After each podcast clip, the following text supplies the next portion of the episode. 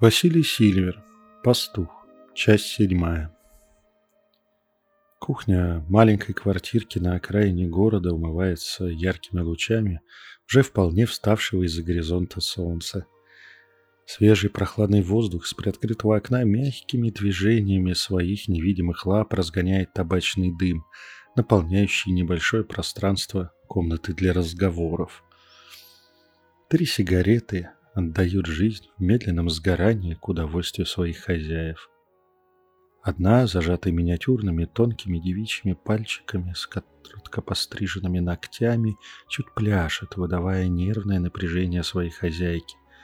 Другая, длинная и наполненная ароматом кофе в своем тонком, изящном коричневом теле, весело плывет под столом от красиво очерченных чувственных губ хрустальной пепельницы и обратно, чтобы быть после недолгого вдоха отправленной в новое путешествие.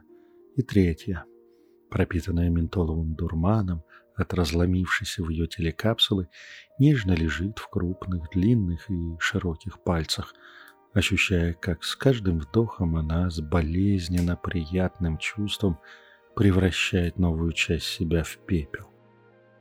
За стеной слышатся звуки работающей службы зачистки. Сотрудники службы приносят специальные коробки в комнаты с книжным шкафом и аккуратно, почти как ветхие древние раритеты, укладывают в них архив Ольги Морозовой и ее магические инструменты.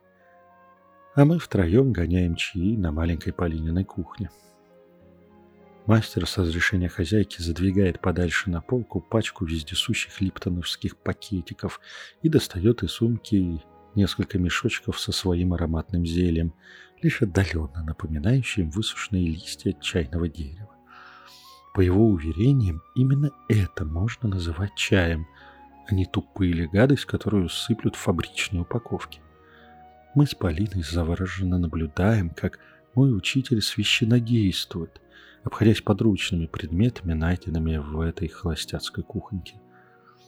По ощущению от пара из электрочайника он определяет нужную температуру, не давая воде превратиться в крутой кипяток. Две икеевские керамические суповые пиалы неожиданно для себя превращаются в заварочный сосуд.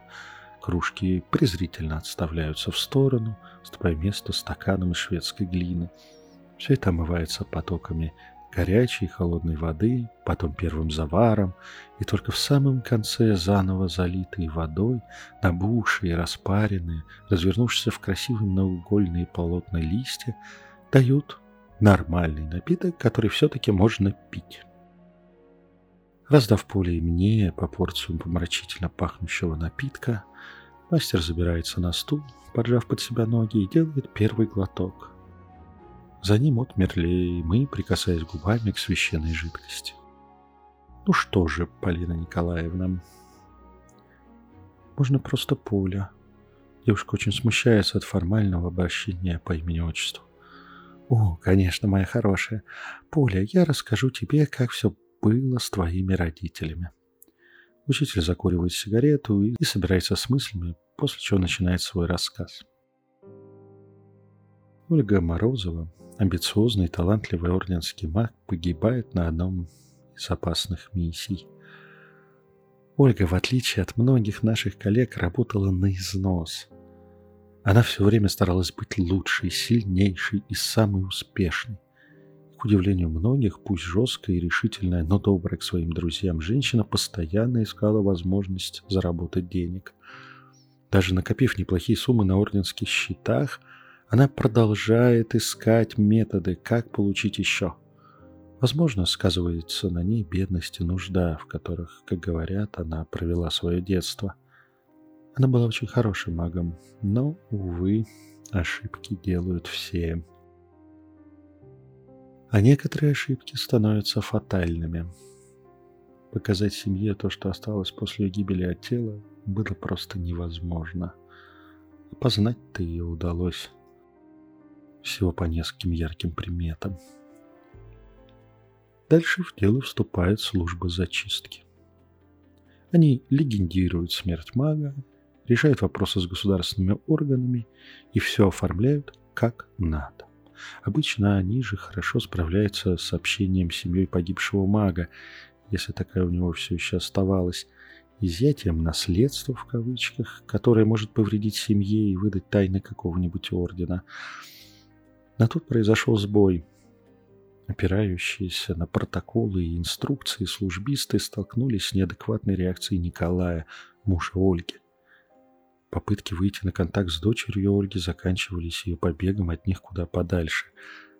Да и несовершеннолетняя девчонка не смогла бы вступить в наследство с тем, что Ольга накопила на своих неофициальных счетах. Наблюдать за тем, как разваливается счастливая семья погибшей коллеги, магам было тяжело. Прогрессирующее безумие вдовца и замкнувшаяся в себе дочь, которые не хотят дать себе как-то помочь – это трудно воспринимать без боли в сердце. А после того, как Николай несколько раз обнаруживает неофициальное наблюдение за собой и укрепляется в своих конспирологических бредовых идеях, принимается решение перестать его отслеживать. Лишь пару раз в месяц служба проверяет, как и что творится в семье Морозовых. Из-за этого они опаздывают к моменту, когда Николай нарывается на глупый конфликт с мелкими бандитами и получает пулю.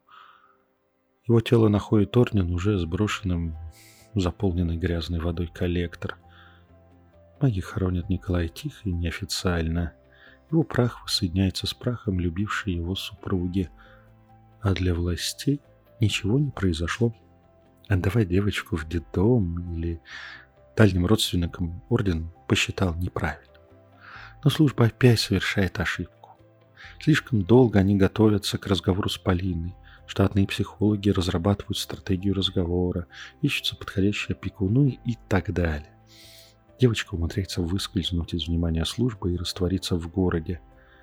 Организовывать глобальный поиск все-таки не стали. Церемония показала, что она жива и в безопасности, и достаточно. Мои искренние соболезнования, девочка моя. Мастер склоняет голову, его голос наполнен сочувствием и грустью. Фактически ты полная сирота. Прости нас, что мы не смогли вовремя помочь и все объяснить. Я, я понимаю. Я уже привыкла к этому. Слезы в голосе Поли противоречат ее словам. А что дальше будет? Хм. Для начала нужно позвать сюда нашего друга из службы, чтобы ты подписала нужные бумаги для вступления в наследство. Учитель бросает взгляд на дверь кухни, как будто прямо сейчас должен в ней материализоваться чиновник из префектуры, точнее оперативный маг службы зачистки.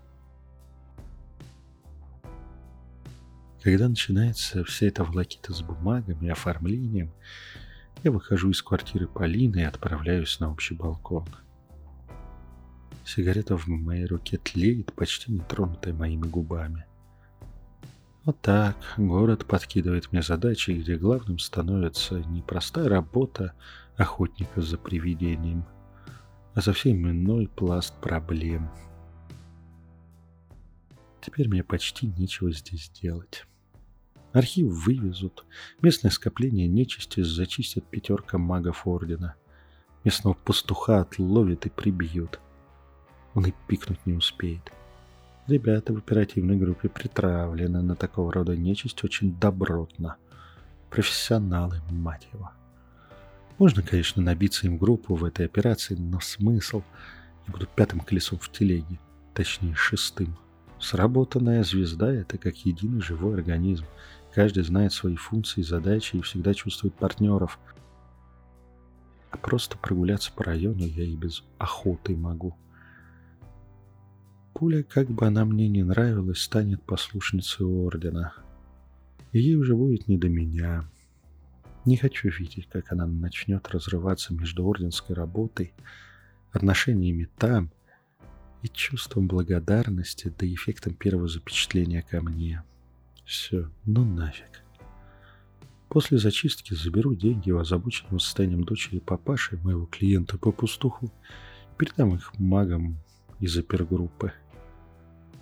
Они их и заработают.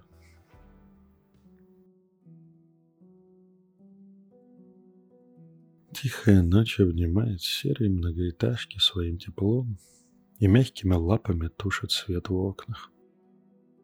Двор между домами не нарушают ни крики машинных сигнализаций, ни шум какой-нибудь полуночной компании подростков. Чувствуется, как после работы Орденской звезды здесь изменился энергетический фон. Нет давящего ощущения безнадежности и липкого страха.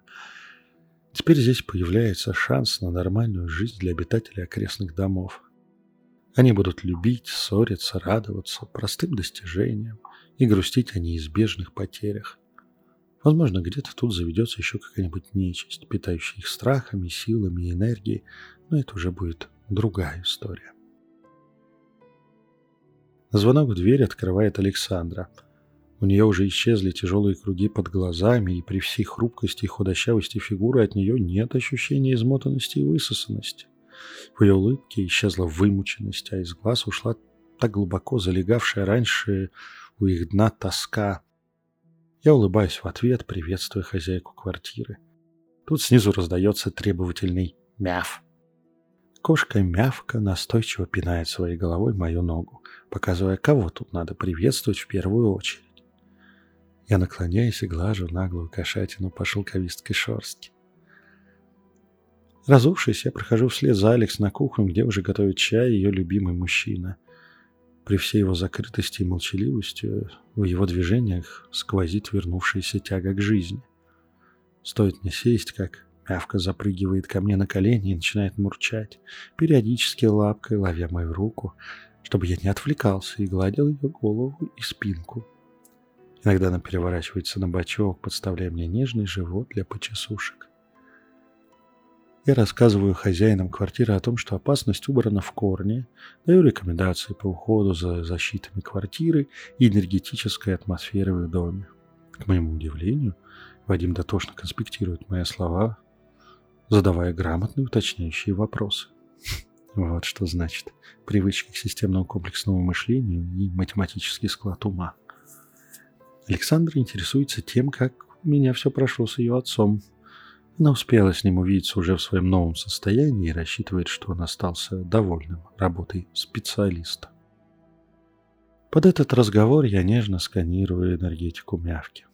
В начале этого процесса кошка поднимает голову и долгим взглядом смотрит мне в глаза – в этот момент я чувствую, как моего сознания касается энергетический посыл, который мне удается расшифровать. Он дает мне набор образов, которые не оставляют сомнений. У меня на коленях расположилась Баканеко, кошка-нечисть, или, как любят ее называть фольклористы, кошка-демон. Образы ее прошлого раскрываются передо мной в момент, когда я делаю вид, что очень сосредоточен на дегустации чая. Я вижу, как она переживает смерть своей первой хозяйки, подобравшей ее еще маленьким котенком.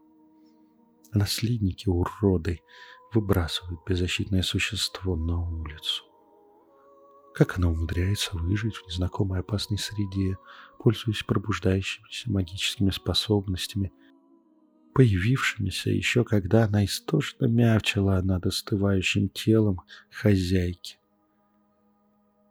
Как она начинает охотиться не только на мелких зверьков, но и на мелкую нечисть, которая почему-то стекается в этот район. Как в ней начинает развиваться разум, более продвинутый, чем у ее сородичей, и ей удается справиться со своей обидой и злостью на всех людей. Иногда приходящий призрак ее бывшей хозяйки успокаивает и помогает ей в этом. Когда же пастух начинает свой геноцид местной мелкой нечисти, мявка решает, что пора искать помощи и защиты у людей. Так она находит Александру, которая по энергетике максимально подходит мистически одаренной кошке и является хорошим человеком. Так маленький шерстяной демон оказывается в своем новом доме. Вижу, как мягкий хочется защитить своих хозяев от страшного пастуха, но ее сил на это явно не хватает. Она прячется за холодильник, переживая свое бессилие и страх за уже полюбившихся ей людей. Моя рука гладит маленькую голову между пушистыми ушками, которые доверчиво поджимаются перед моим касанием. Кошке явно нравится находиться в моем энергетическом поле и чувствовать исходящее от меня сочувствие и понимание. Я стараюсь транслировать ощущение, что все закончилось. Пастух уже никогда не придет, а и нечего опасаться ни за себя, ни за своих хозяев. Я поддерживаю ничего уже не означающий диалог с Александрой и Вадимом, чтобы продлить время контакта с маленьким пушистым демоненком, который так нежно развалился на моих коленях и руках. Мне хочется напитать ее силой, уверенностью и ощущением безопасности. Все хорошее кончается, и мне приходится аккуратно спустить мявку с рук и начать прощаться с обитателями этой квартиры. Домовой, слегка выглядывая из стены на эфирном плане, отчетливо благодарит меня за защиту. Мявка тычется в ноги. Остается лишь очень попросить ребят хорошо заботиться о маленьком комочке счастья и уюта, который живет с ними под одной крышей. Они клятвенно обещают быть лучшими хозяевами неотрепевшейся от человеческой черстости кошки. Тяжелая дверь хлопает за моей спиной и проворачивается закрывающийся замок. Маг сделал свое дело. Теперь маг должен уйти. Конец.